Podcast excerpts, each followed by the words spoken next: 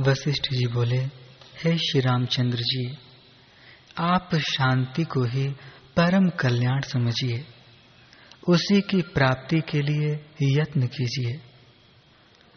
भोजन योग्य भात यदि पक गया तो उसके पाक में साधन भूत दृष्टांत आदि के मिथ्या होने से क्या क्षति है?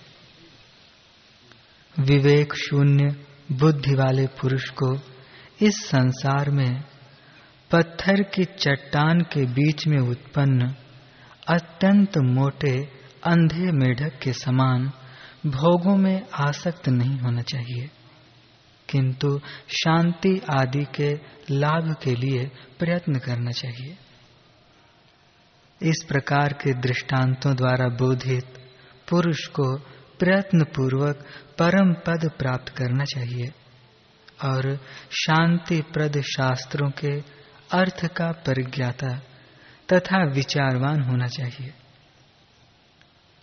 सत शास्त्रों के उपदेश, सज्जनता, बुद्धि, शास्त्रज्ञ और आत्मज्ञानियों के समागम से पूर्व अंतरंग साधन क्रम से युक्त धर्मों गुरु सेवा आदि के उपयोगी धनों और शास्त्र के तात्पर्य विषयीभूत अर्थों के उपार्जन रूप कर्म में तत्पर बुद्धिमान पुरुष को तब तक विचार करना चाहिए, जब तक कि पुनः नष्ट न होने वाली शांतिमय आत्म विश्रांति प्राप्त नहीं हो जाती।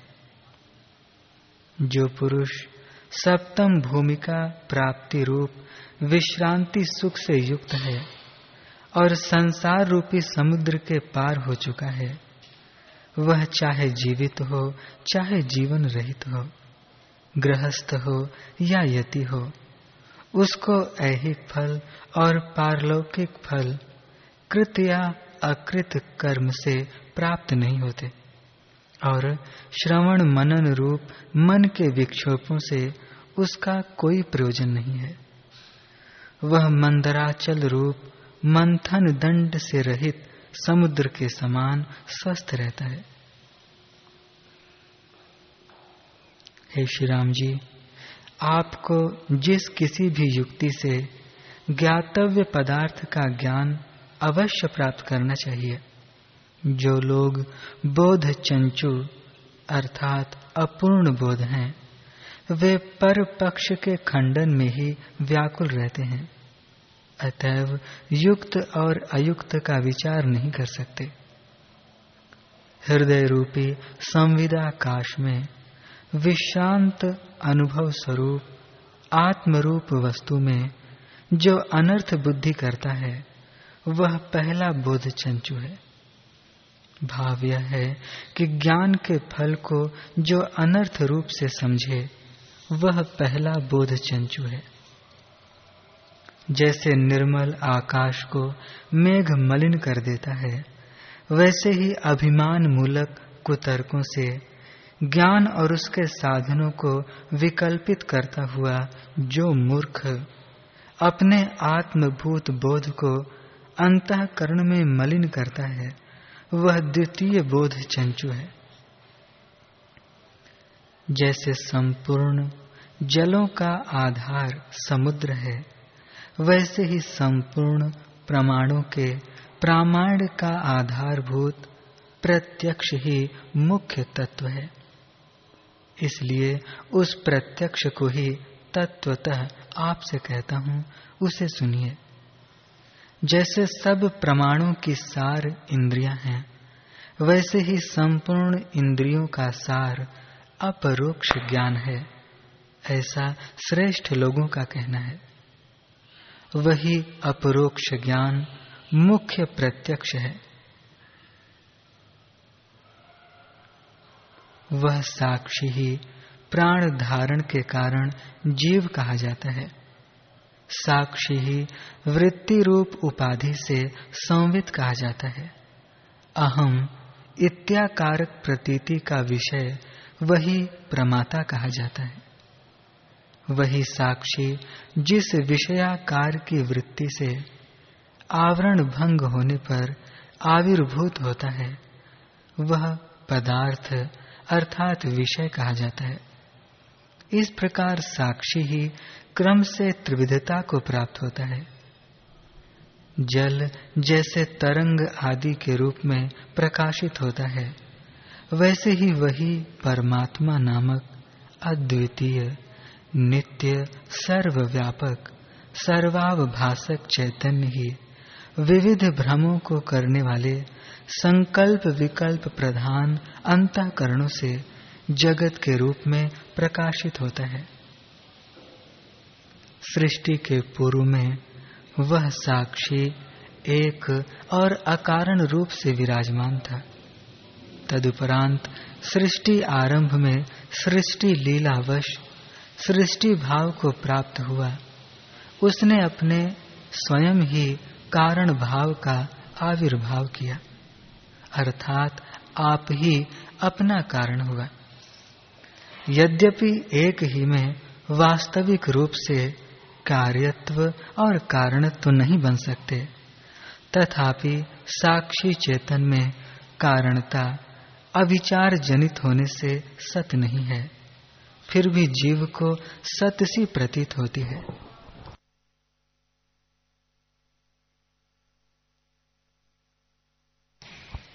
इस अज्ञान संवलित, आत्मरूप प्रकृति में जगत अभिव्यक्त हुआ है। इस प्रकार यह जगत आरोपित है। विचार से उत्पन्न आत्म साक्षात्कार भी अपने से उत्पन्न, परमार्थ रूप से अपने से अभिन्न ही, जगत रूप शरीर को अज्ञान के विनाश द्वारा विनष्ट कर, तत्वज्ञ पुरुषों को आत्मभूत अनावृत अपरिच्छिन्न, परम पुरुषार्थ को प्राप्त कराता है। जब विचारवान पुरुष आत्माकार हो जाता है तब विचार भी निवृत्त हो जाता है। तब निरुल्लेख, अर्थात शब्द आदि का अविषय, एकमात्र ब्रह्म ही अवशिष्ट रह जाता है। इस प्रकार प्रपंच के बाधित होने पर अपने बुद्धि, इंद्रिय आदि के साथ, इच्छा आदि से रहित मन के शांत होने पर कार्य अकार्य, इच्छा आदि का कुछ भी प्रयोजन नहीं रहता। क्योंकि बाधित का सत्य रूप से भान न होने के कारण प्रारब्ध जनित क्रियाभास से क्रिया और उसके फल का भोग नहीं होता। इच्छादि रहित मन के शांत होने पर कर्मेंद्रिय आदि कर्म में नहीं चलाए गए यंत्रों की नाई प्रवृत्त नहीं होते। मन की शांति होने पर कर्मेंद्रियों के और उनकी प्रवृत्ति के निमित्त विषय स्फूर्ति के न होने से जीव में चलन क्रिया का अभाव है। भाव यह कि अज्ञानियों की दृष्टि से चलन क्रिया का भान होने पर भी जीवन मुक्तों की चलन क्रिया सिद्ध नहीं हो सकती। जैसे स्पंदन वायु के ही अंतर्गत है, वैसे ही रूप, अवलोक, मनस्कार तथा पदार्थ या विषय, इनसे परिपूर्ण विषय स्फूर्ति के अंतर्गत हैं। शुद्ध सर्वात्म वेदन कर्म परिपाक की व्यवस्था से प्राणियों के कर्म भोग के लिए जैसे आविर्भूत होता है, उन्हीं का रूप धारण कर उत्पन्न हुआ सा विस्तृत देश काल बाह्य और आभ्यंतर पदार्थों के स्वरूप से शोभित होता है। सर्वात्म रूप विचार, देह आदि दृश्यता भास को देखकर ही वह मेरा स्वरूप है। यो अज्ञान से समझता हुआ जीव भाव से स्थित है। अपना रूप जहाँ, जैसे और जिस प्रकार का प्रतीत होता है, वैसा ही वह हो जाता है। वह सर्वात्मा जहाँ जैसे उल्लास को प्राप्त होता है, वहाँ शीघ्र वैसे ही स्थित हो जाता है। और तद्रूप जैसा शोभित होता है। हे श्री रामचंद्र जी, जैसे भ्रमवश रज्जु में सर्प ज्ञान होता है, वैसे ही जगत और वह सर्वात्मा दृष्टा मिथ्या दृश्य होकर प्रकाशित होते हैं। परंतु जब विचार होने पर भ्रम निवृत्त हो जाता है, तब संपूर्ण दृश्य यथार्थ है, ऐसा बोध नहीं होता। दृष्टा के स्वरूप में ही दृश्य भाव का भान होता है। अतएव दृश्य भाव वास्तविक नहीं है। इसलिए यह स्थित प्रत्यक्ष ही अकारण अद्वितीय ब्रह्म सिद्ध हुआ। अनुमान आदि प्रत्यक्ष पूर्वक होने से उसके अंश हैं। संपूर्ण प्रमाणों का तत्व आत्मा ही है। हे सज्जन श्रोमणि श्री राम जी, परमार्थता जो केवल अपने पूर्व जन्म का कर्म है, उसे दैव मानकर मैं उसके अधीन हूँ, जैसा वह मुझसे कराएगा वैसा करूँगा। यूँ उसकी उपासना में तत्पर जो पुरुष है, उससे कल्पित दैव को दूर भगाकर, इंद्रिय आदि की विजय में शूर अधिकारी पुरुष अपने पौरुष से ही उस परम पद को अपने हृदय में ही प्राप्त करता है। हे श्री रामचंद्र जी, जब तक आप स्वयं ही बुद्धि से उस अनंत रूप, विशुद्ध, परब्रह्म का साक्षात्कार नहीं करते। तब तक आचार्य परंपरा के परमार्थ निष्ठ और प्रमाण शुद्ध मत से विचार कीजिए।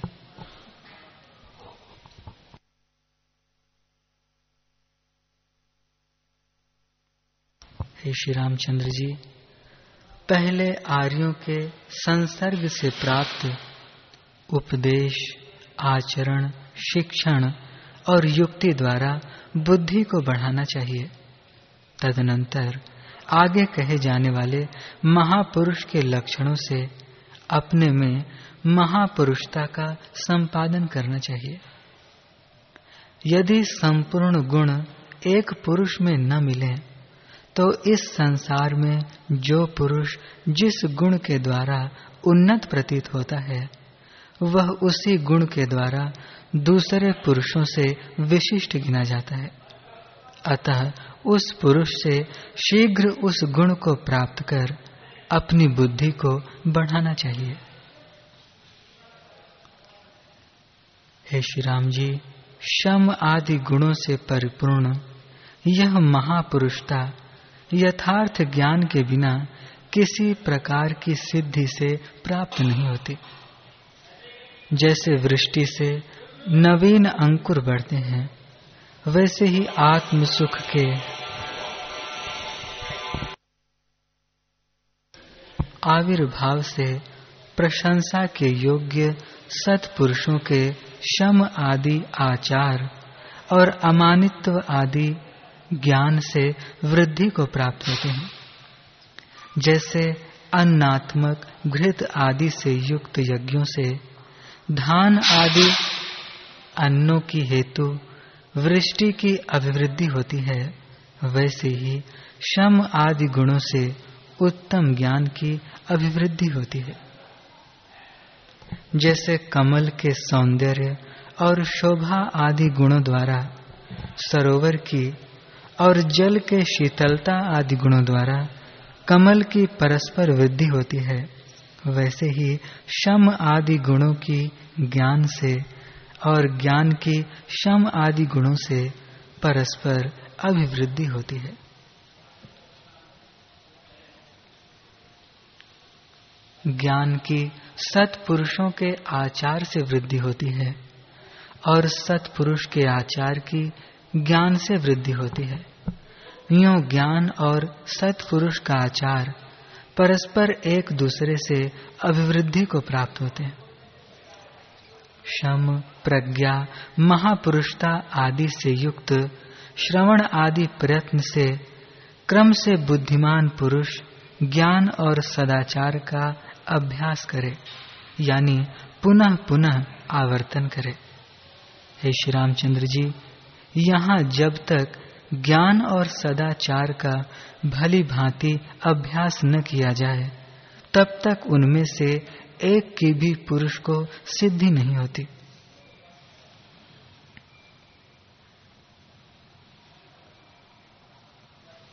हे रघुकुल तिलक, जैसे मैंने इस प्रकार के इस सदाचार क्रम का आपको उपदेश दिया है, वैसे ही इस समय आगे के प्रकरण में ज्ञान क्रम का आपको भली भांति उपदेश देता हूँ। हे श्री राम जी, यह शास्त्र कीर्ति देने वाला, आयु बढ़ाने वाला और पुरुषार्थ रूपी फल देने वाला है। बुद्धिमान पुरुष को इस शास्त्र का, इसे जानने वाले हितैषी गुरु से श्रवण करना चाहिए।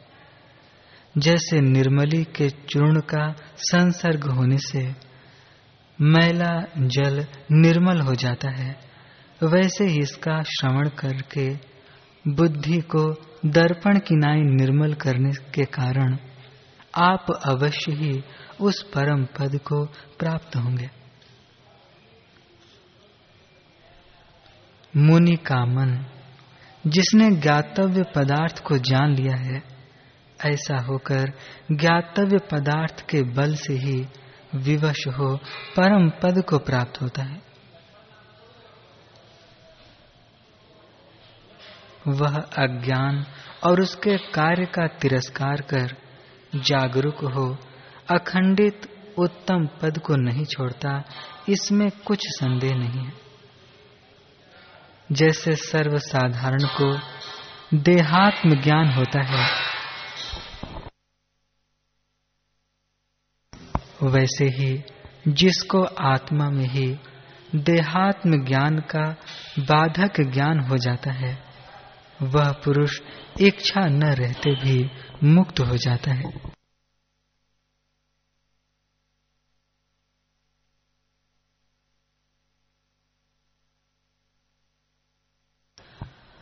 हरि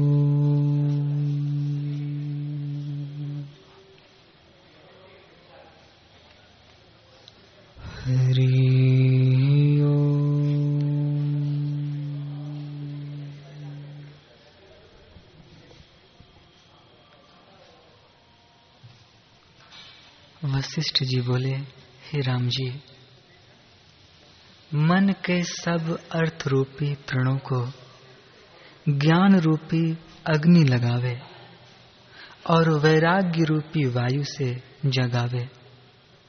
जब इन तृणों को भस्म कर डालोगे, तब तुम परम शांति को प्राप्त होगे।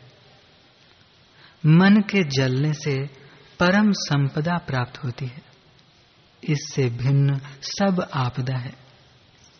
मन का उपशम करने में ही कल्याण है। ये जो भीतर बाहर नाना प्रकार के पदार्थ दिखते हैं, वे मन के मोह से उत्पन्न हुए हैं। जब मन उपशम को प्राप्त होता है, तब मनुष्य, पशु पक्षी, देवता, पृथ्वी आदि नाना प्रकार के प्राणी सब आकाश रूप हो जाते हैं।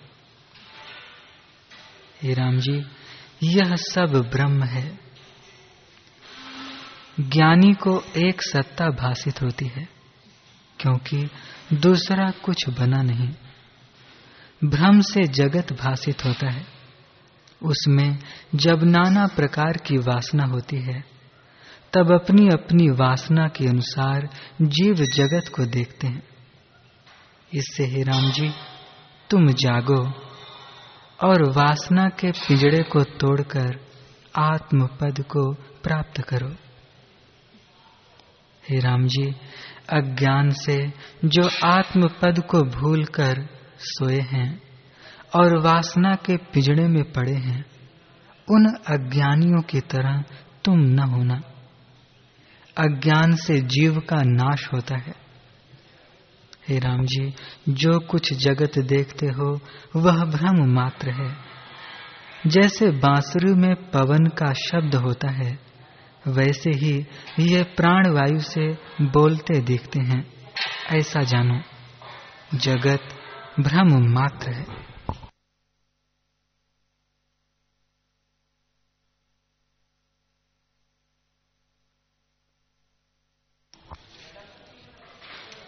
हे राम जी, जैसे मनु राज्य से मन में जगत स्थित होता है, वैसे ही ये पर्वत, नदियाँ देश काल जगत भी जानो। इससे इस जगत भ्रम को त्याग कर अपने स्वभाव में स्थित हो। यह जगत भ्रम से उदय हुआ है। विचार से नष्ट हो जाएगा और तुमको परम शांति प्राप्त होगी। जगत की तब तक प्रतीति है जब तक स्वरूप का साक्षात्कार नहीं हुआ। जब आत्मानुभव होगा, तब जगत रस से युक्त कभी न भाषित होगा। आत्मज्ञान होने पर जगत का अभाव हो जाता है। जैसे पूर्व काल वर्तमान काल में नहीं होता, वैसे ही आत्मा में जगत नहीं होता। हे राम जी, यह जगत भ्रम से भाषित होता है और विचार करने से इसका अभाव हो जाता है। आत्मा में जगत के पदार्थ कोई नहीं मन के संकल्प से भाषित होते हैं। जिस पुरुष का मन सूक्ष्म हो गया है, उसको जगत स्वप्न जान पड़ता है। जिसका मन उपशम को प्राप्त हुआ है, वह पुरुष मौनी है।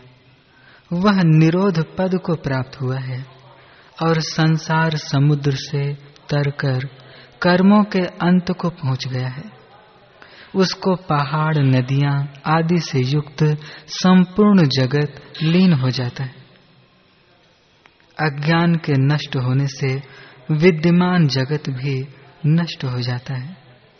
हे राम जी, ज्ञानी शांति से तृप्त है, वह निरावरण होकर स्थित होता है।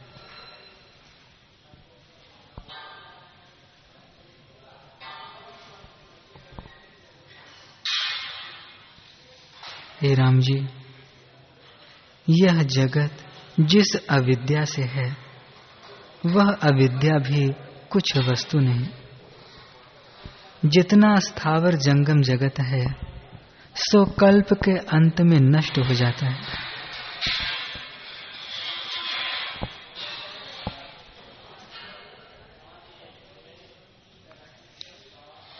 राम जी संपूर्ण जगत ब्रह्म रूप है। दृश्य भी कुछ दूसरी वस्तु नहीं। जैसे समुद्र ही तरंग और आवर्त रूप होकर भाषित होता है, वैसे ही अनंत शक्ति होकर परमार्थ सत्ता ही स्थित है। मैं और तुम आदि जगत के पदार्थ सब स्फुरण मात्र हैं। केवल ब्रह्म अपने आप में स्थित है। हमको तो सदा वही भासता है। हे राम जी, आत्मा में यह जगत न उदय होता है और न अस्त होता है। सदा ज्यों का त्यों निर्मल शांत पद है।